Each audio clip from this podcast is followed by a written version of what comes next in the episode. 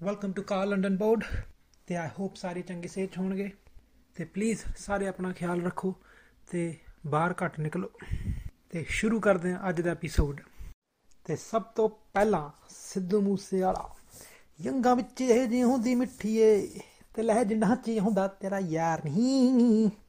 ਤੇ ਸਨੀ ਮਾਲਟਨ ਤੇ big bird ਤੈਨੂੰ ਪਤਾ ਹੀ ਆ ਆਮ ਆਮ ਬ੍ਰਾਊਨ ਬੋਏ ਹਾਂਜੀ ਜੀ ਬ੍ਰਾਊਨ ਬॉयਜ਼ ਗਰੁੱਪ ਚੋਂ ਮੂਸੇ ਵਾਲੇ ਨੂੰ ਬਾਹਰ ਕੱਢ ਦਿੱਤਾ ਗਿਆ। ਹੈ ਇਹਨਾਂ ਤਿੰਨਾਂ ਦੇ ਵਿੱਚ ਆਪਸੀ ਤੂ ਤੂ ਮੈਂ ਮੈਂ ਹੋ ਗਈ ਹੈ, ਮਾਈ ਬਲੌਕ ਗਾਣੇ ਨੂੰ ਲੈ ਕੇ, ਜੋ ਕਿ ਬਿਗ ਬਰਡ ਨੇ ਆਪ ਇੰਸਟਾਗ੍ਰam ਤੇ ਲਾਈਵ ਹੋ ਕੇ ਸਾਰਿਆਂ ਨੂੰ ਦੱਸਿਆ ਕਿ ਮਾਈ ਬਲੌਕ ਦਾ ਟੀਜ਼ਰ ਉਹਨੇ ਲੀਕ ਕੀਤਾ YouTube ਤੇ ਤੇ ਜਿਸ ਕਰਕੇ ਮੂਸੇ ਵਾਲਾ ਉਹਨਾਂ ਦੇ ਨਾਲ ਨਾਰਾਜ਼ ਹੋ ਗਿਆ ਹੈ। ਜੇ ਇਸ ਗੱਲ ਨੂੰ ਰੈਟਰੋਸਪੈਕਟਿਵਲੀ ਦੇਖੀਏ ਤਾਂ ਇਹ ਗਾਣਾ ਲਾਸਟ ਈਅਰ ਤਿਆਰ ਕੀਤਾ ਗਿਆ ਸੀ, ਜੋ ਕਿ ਗਾਇਆ ਸੀ ਸਿੱਧੂ ਮੂਸੇਵਾਲੇ ਨੇ ਤੇ ਇਸ ਦੀ ਬੀਟ ਬਣਾਈ ਸੀ ਬਿਗ ਬਰਡ ਨੇ ਤੇ ਆਈ ਥਿੰਕ ਵਿੱਚ ਸਨੀ ਮੋਲਟਨ ਦਾ ਰੈਪ ਵੀ ਸੀ ਤੇ ਕੁਝ ਸਰਕਮਸਟੈਂਸਸ ਦੇ ਕਾਰਨ ਇਹ ਗਾਣਾ ਰਿਲੀਜ਼ ਨਹੀਂ ਕੀਤਾ ਗਿਆ ਸੀ। ਤੇ ਹੁਣ ਜਦੋਂ ਬਿਗ ਬਰਡ ਤੇ ਸਨੀ ਮੋਲਟਨ ਨੇ ਸਿੱਧੂ ਮੂਸੇਵਾਲੇ ਨੂੰ ਪੁੱਛਿਆ ਇਸ ਗਾਣੇ ਨੂੰ ਰਿਲੀਜ਼ ਕਰਨ ਵਾਸਤੇ, ਤੇ ਮੂਸੇਵਾਲੇ ਨੇ ਨਾ ਕਰਤੀ ਕਿ ਉਹ ਅਜੇ ਇਸ ਗਾਣੇ ਨੂੰ ਰਿਲੀਜ਼ ਨਹੀਂ ਕਰਨਾ ਚਾਹੁੰਦਾ।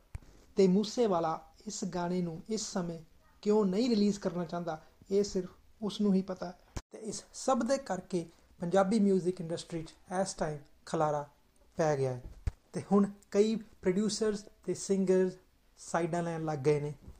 ਕੋਈ ਮੂਸੇ ਵਾਲੇ ਪਾਸੇ ਆ ਤੇ ਕੋਈ ਬਿ- ਬਿਗ ਬਰਡ, ਸਨੀ ਮੋਲਟਨ ਵਾਲੇ ਪਾਸੇ।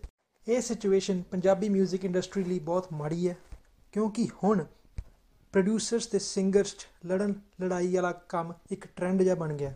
ਬਹੁਤ ਸਾਰੀਆਂ ਐਗਜ਼ਾਮਪਲਸ ਨੇ, ਜਿੱਦਾਂ ਕਿ ਕਰਨ ਔਜਲਾ, ਸਿੱਧੂ ਮੂਸੇਵਾਲਾ, ਨਸੀਬ ਤੇ ਸੁਲਤਾਨ, ਸਨੀ ਮੋਲਟਨ ਤੇ ਸੁਲਤਾਨ ਸਿੰਘਾ ਤੇ ਐਲੀ ਮੰਗਟ ਤੇ ਫਿਰ ਮਨਕੀਰਤ ਔਲਖ ਤੇ ਦਿਲਪ੍ਰੀਤ ਢਿੱਲੋਂ। ਤੇ ਹੁਣ ਇਹਨਾਂ ਵਿੱਚ ਹੋਈ ਲੜਾਈ ਦੇ ਕੌਨਸੀਕੁਐਂਸਿਸ ਕੀ ਹੁੰਦੇ ਨੇ? ਜਾਂ ਕੌਣ ਸਹੀ ਹੈ ਜਾਂ ਕੌਣ ਗਲਤ ਹੈ ਇਹ ਤਾਂ ਹੁਣ ਆਉਣ ਵਾਲਾ ਸਮਾਂ ਹੀ ਦੱਸੇਗਾ। ਪਰ ਇੱਕ ਗੱਲ ਤਾਂ ਜ਼ਰੂਰ ਮੰਨਣ ਵਾਲੀ ਹੈ ਕਿ ਜਦੋਂ ਦਾ ਸਿੱਧੂ ਮੂਸੇਵਾਲਾ ਇੰਡਸਟਰੀ 'ਚ ਆਇਆ ਹੈ, ਪਹਿਲੇ ਦਿਨ ਤੋਂ ਹੀ ਮੂਸੇਵਾਲਾ ਬਾਈ ਵਿਵਾਦਾਂ ਵਿੱਚ ਘਿਰਦਾ ਰਿਹਾ ਹੈ।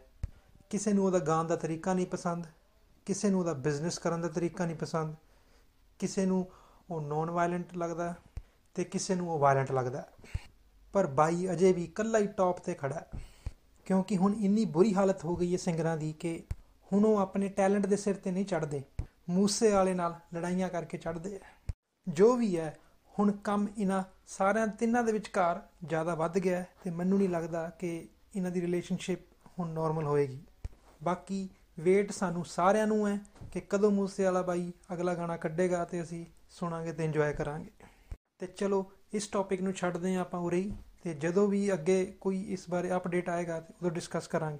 ਤੇ ਹੁਣ ਚੱਲਦੇ ਹਾਂ ਅਗਲੇ ਟੌਪਿਕ ਵੱਲ। ਮੈਂ ਗੱਲ ਕਰਨਾ ਚਾਹੁੰਦਾ ਆਪਣੇ ਦੇਸ਼ ਦੇ ਪ੍ਰਧਾਨ ਮੰਤਰੀ ਨਰਿੰਦਰ ਮੋਦੀ ਬਾਰੇ। ਸਾਰਿਆਂ ਨੂੰ ਪਤਾ ਹੈ ਕਿ ਕਿਵੇਂ ਕਰੋਨਾ ਵਾਇਰਸ ਦੀ ਮਹਾਮਾਰੀ ਛਾਈ ਪਈ ਹੈ ਤੇ ਇਸ ਦੇ ਵਿਚਕਾਰ ਵੀ ਸਾਡੇ ਪ੍ਰਧਾਨ ਮੰਤਰੀ ਮੋਦੀ ਜੀ ਲੱਗੇ ਹੋਏ ਨੇ ਜਨਤਾ ਨੂੰ ਲੁੱਟਣ।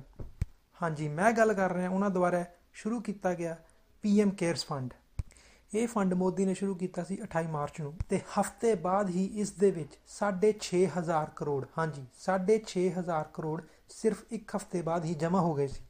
ਬਹੁਤ ਬਹੁਤ ਵੱਡੇ ਅਮੀਰ ਲੋਕਾਂ ਨੇ ਇਸ ਫੰਡ ਦੇ ਵਿੱਚ ਕੰਟਰੀਬਿਊਟ ਕੀਤਾ ਸੀ। ਤੇ ਹੁਣ ਮੋਦੀ ਤੇ ਬੀਜੇਪੀ ਸਰਕਾਰ ਇਹ ਦੱਸਣਾ ਨਹੀਂ ਚਾਹੁੰਦੇ ਕਿ ਇਸ ਫੰਡ 'ਚ ਹੁਣ ਤੱਕ ਕਿੰਨਾ ਪੈਸਾ ਇਕੱਠਾ ਹੋ ਚੁੱਕਾ ਹੈ। ਬਹੁਤ ਸਾਰੇ ਜਰਨਲਿਸਟ ਨੇ ਆਰਟੀਆਈਜ਼ ਇਨਕੁਆਰੀ ਪਾਈਆਂ ਨੇ, ਪਰ ਮੋਦੀ ਵੱਲੋਂ ਤੇ ਬੀਜੇਪੀ ਸਰਕਾਰ ਵੱਲੋਂ ਕੋਈ ਜਵਾਬ ਨਹੀਂ ਦਿੱਤਾ ਗਿਆ। ਜੇ ਤੁਸੀਂ ਪੀਐਮ ਕੇਅਰਸ ਫੰਡ ਦੀ ਵੈਬਸਾਈਟ ਤੇ ਜਾਓਗੇ ਜੋ ਕਿ ਹੈਗੀ ਹੈ pmcares.gov.in ਤੁਸੀਂ ਉੱਥੇ ਦੇਖੋਗੇ ਕਿ 4-5 ਵੱਖਰੇ ਵੱਖਰੇ ਲਿੰਕ ਨੇ ਪੈਸੇ ਡੋਨੇਟ ਕਰਨ ਵਾਸਤੇ। ਪਰ ਹਾਂਜੀ ਪਰ ਉਸ ਵੈਬਸਾਈਟ ਤੇ ਕਿਤੇ ਵੀ ਕੋਈ ਐਸਾ ਲਿੰਕ ਨਹੀਂ ਹੈ ਕੋਈ ਐਸੀ ਇਨਫੋਰਮੇਸ਼ਨ ਨਹੀਂ ਦਿੱਤੀ ਗਈ ਕਿ ਜਿੰਨਾ ਵੀ ਪੈਸਾ ਇਕੱਠਾ ਹੋਇਆ ਹੈ, ਉਹ ਪੈਸਾ ਲੱਗ ਕਿੱਥੇ ਰਿਹਾ। ਤੇ ਜੇ ਤੁਸੀਂ ਗੂਗਲ ਦੇ ਵਿੱਚ ਵੀ ਪੀਐਮ ਕੇਅਰਸ ਫੰਡ ਬਾਰੇ ਸਰਚ ਕਰੋਗੇ, ਤੁਸੀਂ ਦੇਖੋਗੇ ਕਿ ਵੱਖਰੀਆਂ ਵੱਖਰੀਆਂ ਨਿਊਜ਼ ਨੇ, ਜਿਹਦੇ ਵਿੱਚ ਦੱਸਿਆ ਗਿਆ ਹੈ ਕਿ ਇਸ ਬੰਦੇ ਨੇ ਜਾਂ ਇਸ ਕੰਪਨੀ ਨੇ ਇਸ ਫੰਡ ਦੇ ਵਿੱਚ ਇੰਨਾ ਇੰਨਾ ਪੈਸਾ ਕੰਟਰੀਬਿਊਟ ਕੀਤਾ।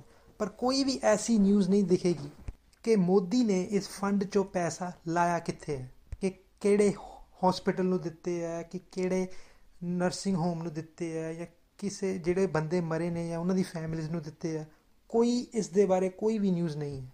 ਤੇ ਇਸ ਤੋਂ ਤਾਂ ਇਹੀ ਸਾਬਤ ਹੁੰਦਾ ਹੈ ਕਿ ਇਹ ਸਾਰਾ ਪੀਐਮ ਕੇਅਰਸ ਫੰਡ ਬਹੁਤ ਵੱਡਾ ਸਕੈਮ ਹੈ ਤੇ ਫਰਾਡ ਹੈ।